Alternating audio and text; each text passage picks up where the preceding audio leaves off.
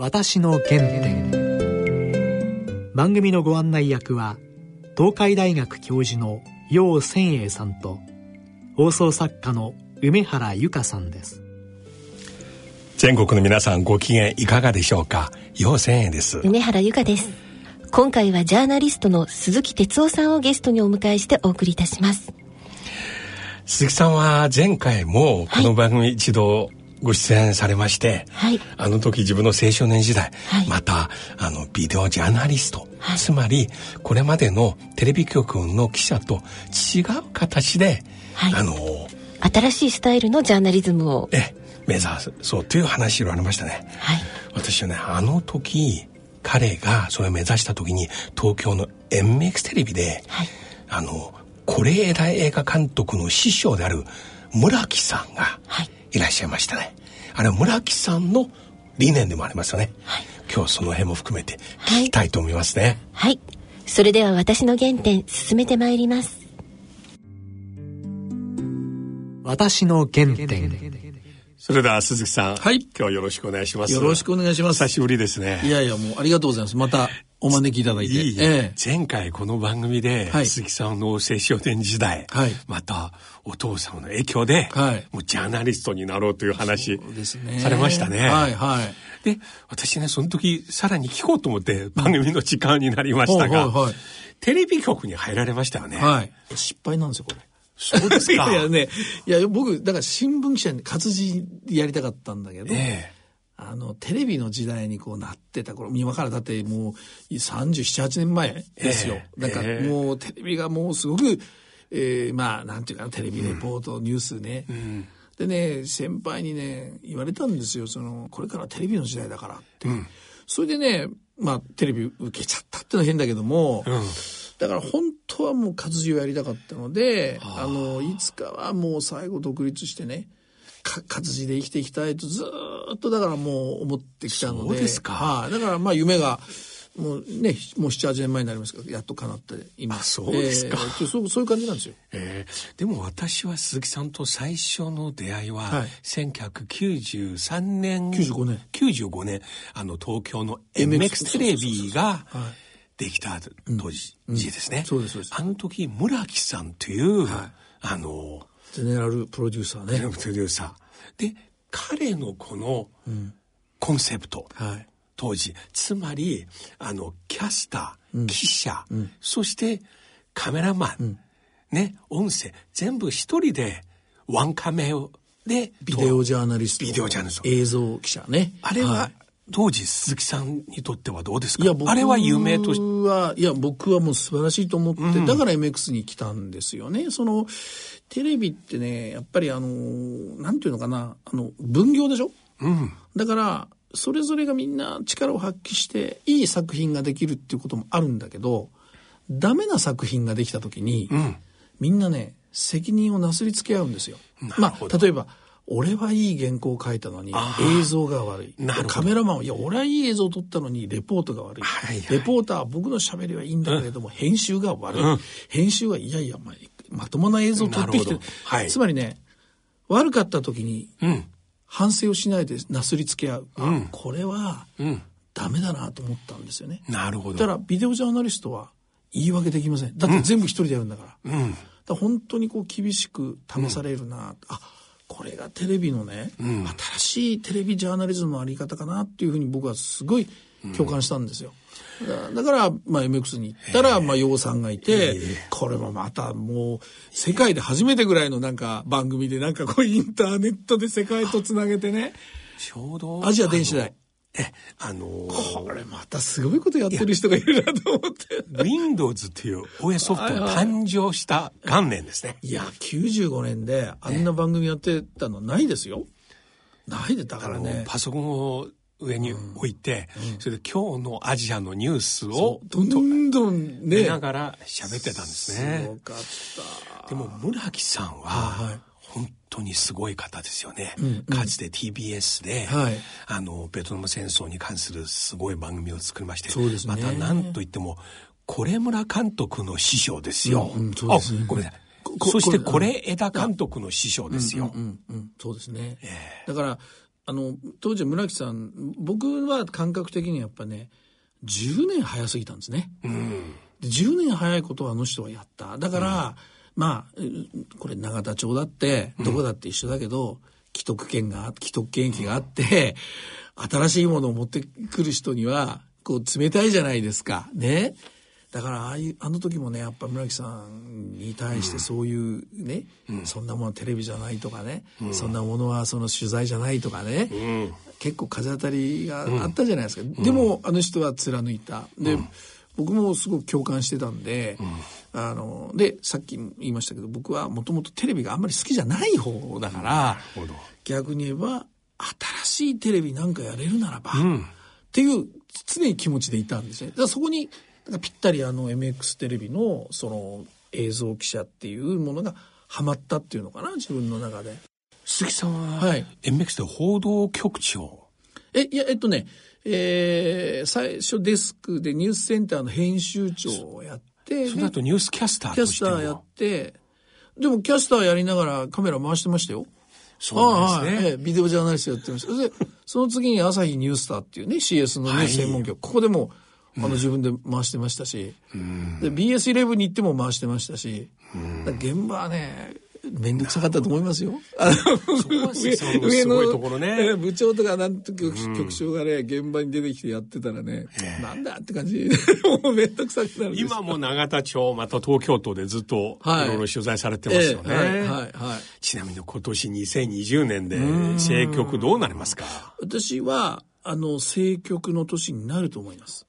うん、それはねやっぱり安倍さんのこの任期が来年終わりますよね来年。はいそうするとねもう来年になったら、うん、あの俗に言うレームダックって言って、はい、まああのこれ政治用語でね足の悪いアヒル、うん、ヨボヨボしてるアヒルってことで、うん、もう求心力がなくなるわけですよね。終わりが見えてくるとね、だから普通の会社でもほら社長がもう変わると思ったら、誰もその社長にはついていかなくなって、はいはい、次の社長に行くでしょ、はい。うん、それと同じように来年になったらもうレームダック化するから安倍さんは今年のうちにいろんな勝負を僕はすると思うんですね。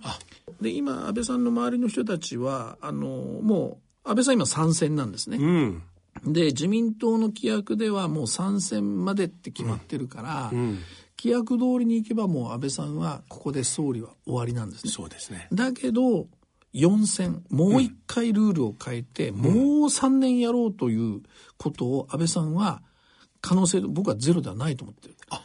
で、周りの人は割ともうみんな、いや、安倍さんはもうないよと。参戦で終わりだよっていう人多いんですけど、うんうん、僕はね、こう、こうなん、思ってるんです。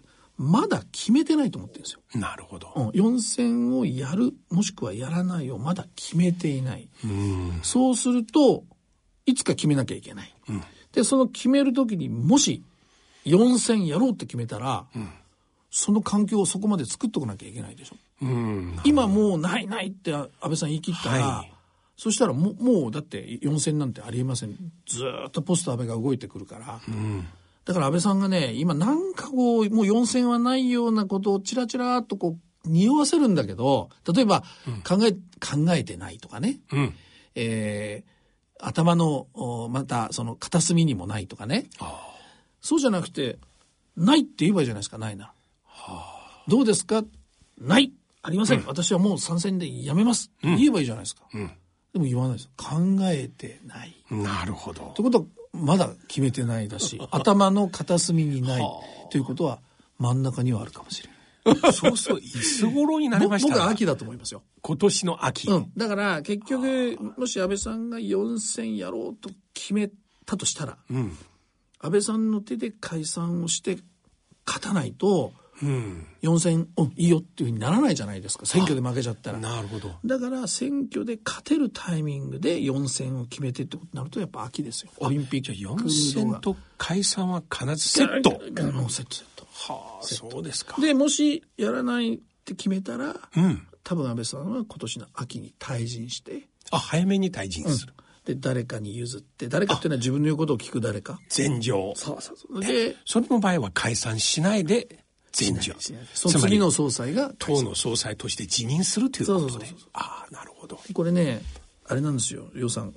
あの、安倍さんの最大のライバル、こいつ大嫌いだっていうのは、石破さん。その通り。それでね、もし例えば安倍さんがね、ええ来年の任期いっぱいまで勤め上げて総裁選やるとしたら、正規の総裁選は、自民党員からみんな投票するわけですよ。党員党友の投票、地方の議員の投票。そうすると石破さんが強いんです可能性あるでしょ。なるほど。だから、だけど途中で、任期途中でパンとやめたら、両院議員だけで決められるそう総裁選でそうそうそうそうとなると永田町で人気のない石破さんにはないとなるほどね。こういうことも考えれば今年の秋の臨時国会の最中に辞める時もその時でやるならその時にオリンピックの後ね。うんというのがまあ僕の読みですね。そうすると、安倍さんもし禅譲するなら、どなた様に、あのバトンタッねまあ今のところ岸田さんっていうふうに。なんかかつて約束あったような気がしますねうんそれとやっぱり永田町の見方は岸田さんというふうに。菅さんはもうないですが。菅さんは、菅さんと岸あの、安倍さんっていうのはちょっとなかなか今ね、官邸の中では微妙な、それから、安倍さんのまあ側近たちって言いますけども、ここがやっぱり非常に菅さんを警戒しててね、あの、菅さんに寝首かかれるんじゃないかとかね、あの、なんかその辺のちょっとね、あの、チームワークよろしくないんですよ。溝があるんですよ。あなるほど。うん、だから、ポスター安倍の動きの中でもしかすると、その、菅さんと安倍さんがね、まあ、違う動きをする。なるほど違う候補を立てるとか。で、もしかしたら菅さん自身がっていう可能性も、僕はなくはない。その時、二階さんとかはどういう立場と多分思うんですか、ね、二階さん、今は、ものすごく菅さんといいんですよ。これはちょっと取材しましたけど、直接ね。あの、だからね、あのーまあ、そのまま行くと二階さんは菅さんと一緒に行動するんじゃないかな。で、あともう一つ、二階さんは安倍さんに対して、ちょっとね、カチンと来てるとこがあると思うんですね。それなぜかというと、去年の秋に人事があったでしょ？この時安倍さんね、に二階さん変えようとしたんですよ。あ、なんか、一時そういう報道出たね。で、で、二階さんが、じゃあ憲法改正とかやれなくなりますよ、みたいな、まあ、それでいいのかある種とそうね、えーちょっと、その通り言ったかどうかは別ですよ。だけど、わかるわかるそういうやりとりがあって、うんそれでね、結局、安倍さんにしてみたら、まあ、二階さんを、をまあ、留任させ、せ、ざるを得なかったと。なるほど。で安倍さんにしてみると岸田さんあたりを幹事長にして、次の総裁になるためにはね前場するために総裁になるにはやっぱねこうきあの登竜門というか幹事長はやっぱやってないと、うん。あるじゃないですか。そうですね。だから岸田さんあたりをねこうつけようかなと思ってたみたいなんだけどそれができなかったで二階さんにしてみると俺を切ろうとしたんだというこういう話になるわけでね。だからね、ちょっと二階さんが安倍さんに対して、あの、ちょっとこう、あまりよろしくない感情を持ってるんじゃないかな。まあそうなると、菅さんと一緒にやるってことになりますよね。なるほどね。でも、この頃のええ、この桜見る会だけではなくええ。え、例の前法務大臣と奥さんのね、あの、選挙買収問題、えさらにええ、この、あの、中国の、なんか、IR 500.com の IR のね、予算詳しいんじゃない？賄賂の話、これはさらに追求していけば、僕は。現政権に影響出るじゃないいや、ですか。出ますね。ねえで、特に河合夫妻の場合は、これはもう検察がかなり、あの、入って、えーで、私が取材した限りでは、うーん、やっぱりかなり喋ってるんですね、中の人間が。これはやっぱり、河合さんの、その、まあ、勝之さんね、こっちのやっぱり事務所の中の、まあ、秘秘書とか関係者と河合さんとのいろんな、まあ、ちょっと関係があって、うーんそそういうのに対してやっぱり秘書、秘書とかですね、関係者の人が結構その内情を喋ってる。それから、物が、まあ、物ってちょっと品が悪いけど、証拠ですね。これもあるから、これはね、ちょっと立件されるんじゃないかな。まあ、そう、そうなると、えー河合案里議員の方が連座制みたいな形で失事。職するとなるほど。いう可能性はありますね。で、克行さんの方がそれを指示をもししていたとすれば、克行さんも、まあ、同じですね。あそうそうそう。だから、これはね、ちょっとかなり行く、行く可能性はあります。なるほどね。あの、IR の秋元議員も再逮捕されましたね。はいはい。これはだから、あのーまあ、中国企業の方は、あの、洋さんすごく詳しいと思うんだけど、こっち側の秋元サイドで言うと、彼は実は、あの、秋元容疑者っていうのは、あの、日本では、ああの、遊戯業界、あの、はいパパパチンコ業界ですね。ね遊びの遊に戯れるという字ですね。ええこれね、はいものすごくあの人強いんですよ。ああ、そう。で、カジノってほら、はい。あある意味パチンコ業界からするとライバルでしょ？ああ、なるほど。あんま入ってきてほしくないでしょ？だから、そうですねそのね、こう、うまく調整をできるというのは、秋元さんはね、適役なんですよ。だから、秋元さんに何とかしてくださいって寄ってきたっていうのは、これは、まあ、あの、もちろん事件だからよくないんだけど、あの、あ、なるほど、ここに来たかっていうね、ちゃんとこれ分かって、えー仕掛けてきてるんだっていう背景があるんですね。で割とほら、秋元さんって名前知らない人多いから、なんで、なんだ彼はって思ってるけど、はい。実はそういうね、裏があるんですね。で、えー再逮捕したということは、えー再逮捕したあー事件で、えー20日間も取り調べるわけないですよね。つまり、20日間、その、まあ、彼を止め置くことで、金のもっと違う流れとか、あ、これまでと違う罪ですよね。そうそうとか他の政界ルートとか、まあそういうところを検察は一生懸命、えーまあ、捜査をしてると見た方がいいでしょうね。あの、これまでには彼以外になんか5人とか7人とかうんいろいろ横結構広がりましたよねえ。まあ金額はそれぞれええ彼と違うかもしれませんが。で、さらに横で広がるんですか？それとも上でしょう。上に行くんですね。まあ事件として秋元さんではい終わり、まあ、もっと言えばあ、えー要するに山はこうわーっと動いてネズミ一匹じゃないけど秋元さん一人で終わりですか？と。それはねやっぱり着手した検察としてはメンツがありますから。そうなるとやっぱりこの上のラインですね、えー秋元さんの上に、えー IR で。そうすると結構党の幹部とか。中央に行っちゃいますえね。えとか政権幹部の名前とかそういうのがね多分ねこれ検察ってなかなかリークなんかも上手だから じわじわ名前なんかがこの20日間のねあの、秋元容疑者の、まあ、交流の間にそういうふうに展開してくる可能性もありますよね。あの、二階さんは国会で野党の追加に対してええええええ、桜はもう散ったよってええ、なんかね、言いましたね。いやーあれはね、であの勝負ですよ。あれ反発変わりますよ。場合によっては。あの、共産党の小池さんはすぐツイッターで、いや、これから満開ですよって。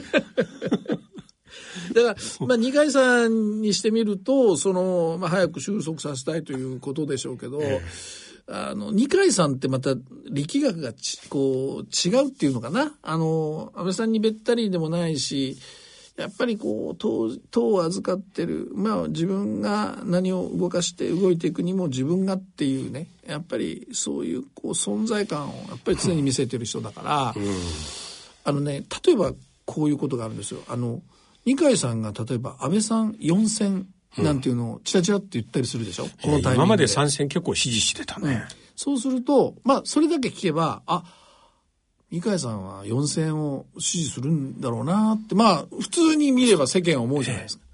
でも、安倍さんは今、4選って一番言ってほしくないわけですよ。あ、だって、4選って決めたら、党内でまたいろんなバッシングが出たりするでしょ？だから今は分からないで置いておきたいのに、なんで4選なんて言うの？だから、本当に安倍さんのことを思ったら、今はまだ分かりませんねって言ってあげるのが安倍さんを思う言い方だけど、4選って言ったら安倍さんは、ちょっと、なんであんなこと言うんだって話になるわけ。そうなってくると、二階さんのあの発言って、どんな意味を持って誰に向かって流れを作ろうとしてるんだろうって、そういう発言結構多いんですよ。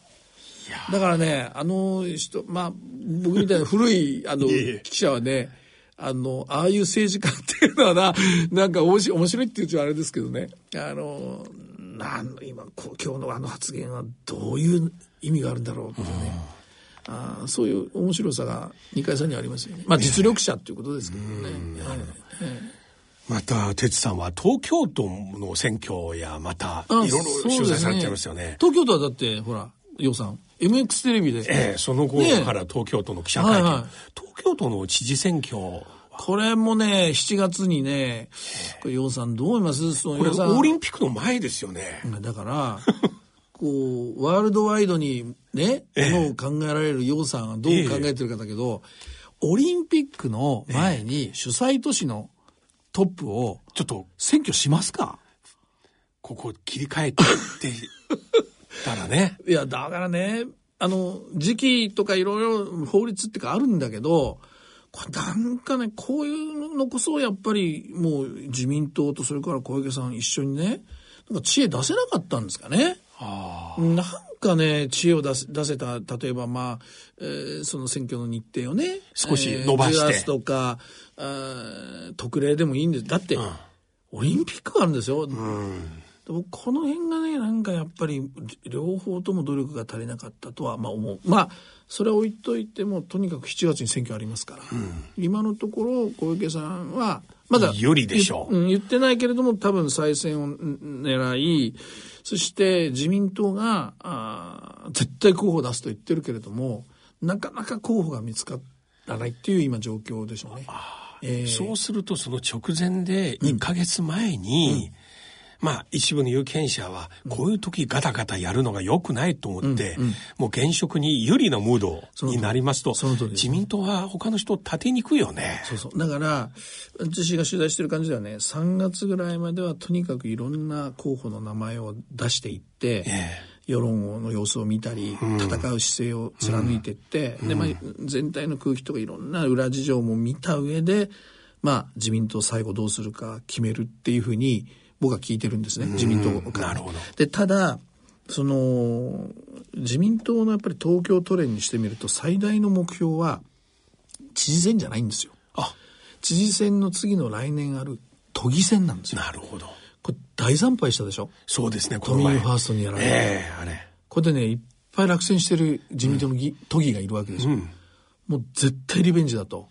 そうなると、都議選が来年あるのに、まあ、この知事選ね、戦わずして、うん、来年都議選戦えるかっていう話になるじゃないですか。なるほど。そっちの方へ重視してるんですね。そうそう。だからそれを考えても、やっぱり何としてもね、候補を出して戦うという形は作りたいというのが僕は本音だと思う。だだけど、候補がなかなか、うん、まあ、不利な、例えば選挙だとすればね。そうですね。誰が手を挙げますかって話でしょ。うん、それから公明党も、はい、自民党とずっと一緒にやってきたけど、うん、今回ちょっとね、パラリンピックなんかの関係もあって、うん、そっちに公明党力入れてるからちょっとね小池さん寄りで、うん、だから公明党はいや別に継続性だとか言って、うん、小池さんでもいいような感じになってるんですね。だから余計自民党としては孤立しちゃうということでね。今年外交の日程も今微妙ですね。例の習近平国家主席、国賓で、はいはい来るか来ないか、うん、なんか反対の声も結構ありますもんね、国内今。だけど、楊さんね、今年やっぱね、アメリカの大統領選挙だと思います。11月ね、これは一番大きいよね。これで、まあ、昨日もちょっと僕、うん、防衛大臣経験者と午後少し話してたんだけど、やっぱりね、アメリカが、まあ、大統領選挙があるってことは、アメリカの政治がどんどん内向きになるでしょ？そうですね。現に今の弾劾裁判もそうだけど、そうですね。アメリカの中で、つまり内向きでわわわわやってますよね。うん、うん、内向きでやってる間って、外がおろそかになるでしょ？うん。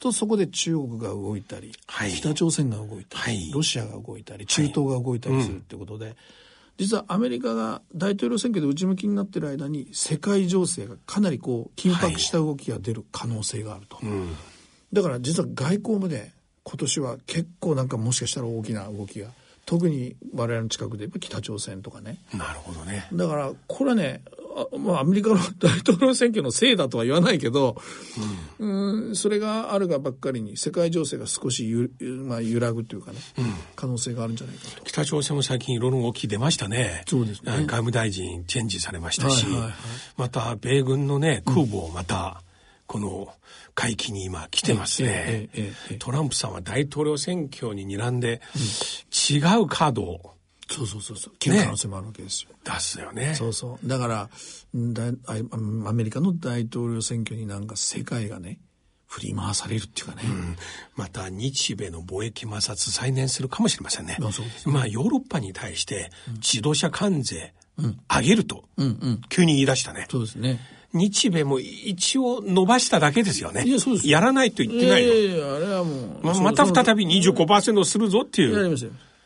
だそれも選挙次第ですよ。だから2月、1月中国から穀物を勝ち取って、うん、7月あたりは自動車じゃないかっていう。そうそうそう。だからアメリカの自動車産業に関わってる人の票を取りに行くわけですそうなんですね、うん、だから本当にアメリカの大統領選挙内政に世界が振り回される。だから振り回されないように、うん、え何を言ってきても、まあ、冷静に構えておくという覚悟がちょっとやっぱ今の政権には必要になってきますよね。なるほど、ね、いやもう短時間ですけれども。ええいやいやいや非常に情報満載で。いや、とんでもない。本当に。予算の話も聞きたまた、いやいや、私、中国のこの新型ウイルス感染症の話、はいええ、本当に今日もずっと今、国内の情報を見てて、いや目離せないね。今回でも中国は結構動き早くないですか？さ僕は SARS の記憶があるので、まあ、SARS の時より早くなったけど、習近平さんが声上げるまでにはちょっと動きが。あ、そうですか。だから習近平がパッと上げて、もう全部一気に。そして、まあ、突然、武漢、うん、1200万人の大都市。ええもう出入り禁止ですよ。いや、あの戒厳令ですよ。ねえ、これは、ちょっと。また、え、近いうちに。いやいや、もうあの、呼んでください。ぜひ。はい。よろしくお願いします。毎週レギュラーでも大丈夫ぜひお願いします。よろしくお願いします。いえいえ、ありがとうございます。どうも。私の原点。いや哲さんまた今日は村木さんのことをいろいろ教えてくれましたね、はい、当時ね楊さんは MX テレビで番組を持ってらしたんですよねもう週末金曜日の夜、23時スタートして一人であのまだ世の中に出たばっかりの Windows95 っていうソフトのパソコンをテーブルに置いてアジアの新聞記事を取り上げながら喋ってたんですよ。はい。インターネットと番組のコラボレーションの先駆けみたいな番組をやってらっしゃる、その時哲さんもすでに、はい、今日番組の後半でおっしゃったようにかなり自分なりにカメラを担ぎながら、またキャスターとして報道してたんですね。自分で取材に行、えー、カメラで撮影もして編集もしてレポートもするという新しい。ストーリーの主語で、で今日は先ほどおっしゃった今年の政局も、はい、まさにそのような理念を貫いて取材されましたね。まあ安倍首相4選目指すかどうか、はい、また東京都の都知事選挙、どうなるか。非常に情報満載の話でしたね。はい。番組では皆様からのご意見ご感想をお待ちしています。またこの番組はポッドキャスト Spotify でいつでもお聞きいただけます。詳しくは番組のホームページにアクセスしてください。私先日アメリカで Spotify でこれを聞きました。えそしてちなみに、はい、北京でもこれを聞きました。海外でも聞かれると聞かれますね。これ素晴らしいです。はい。それではそろそろお時間です。お相手は陽千円と。梅原由香でした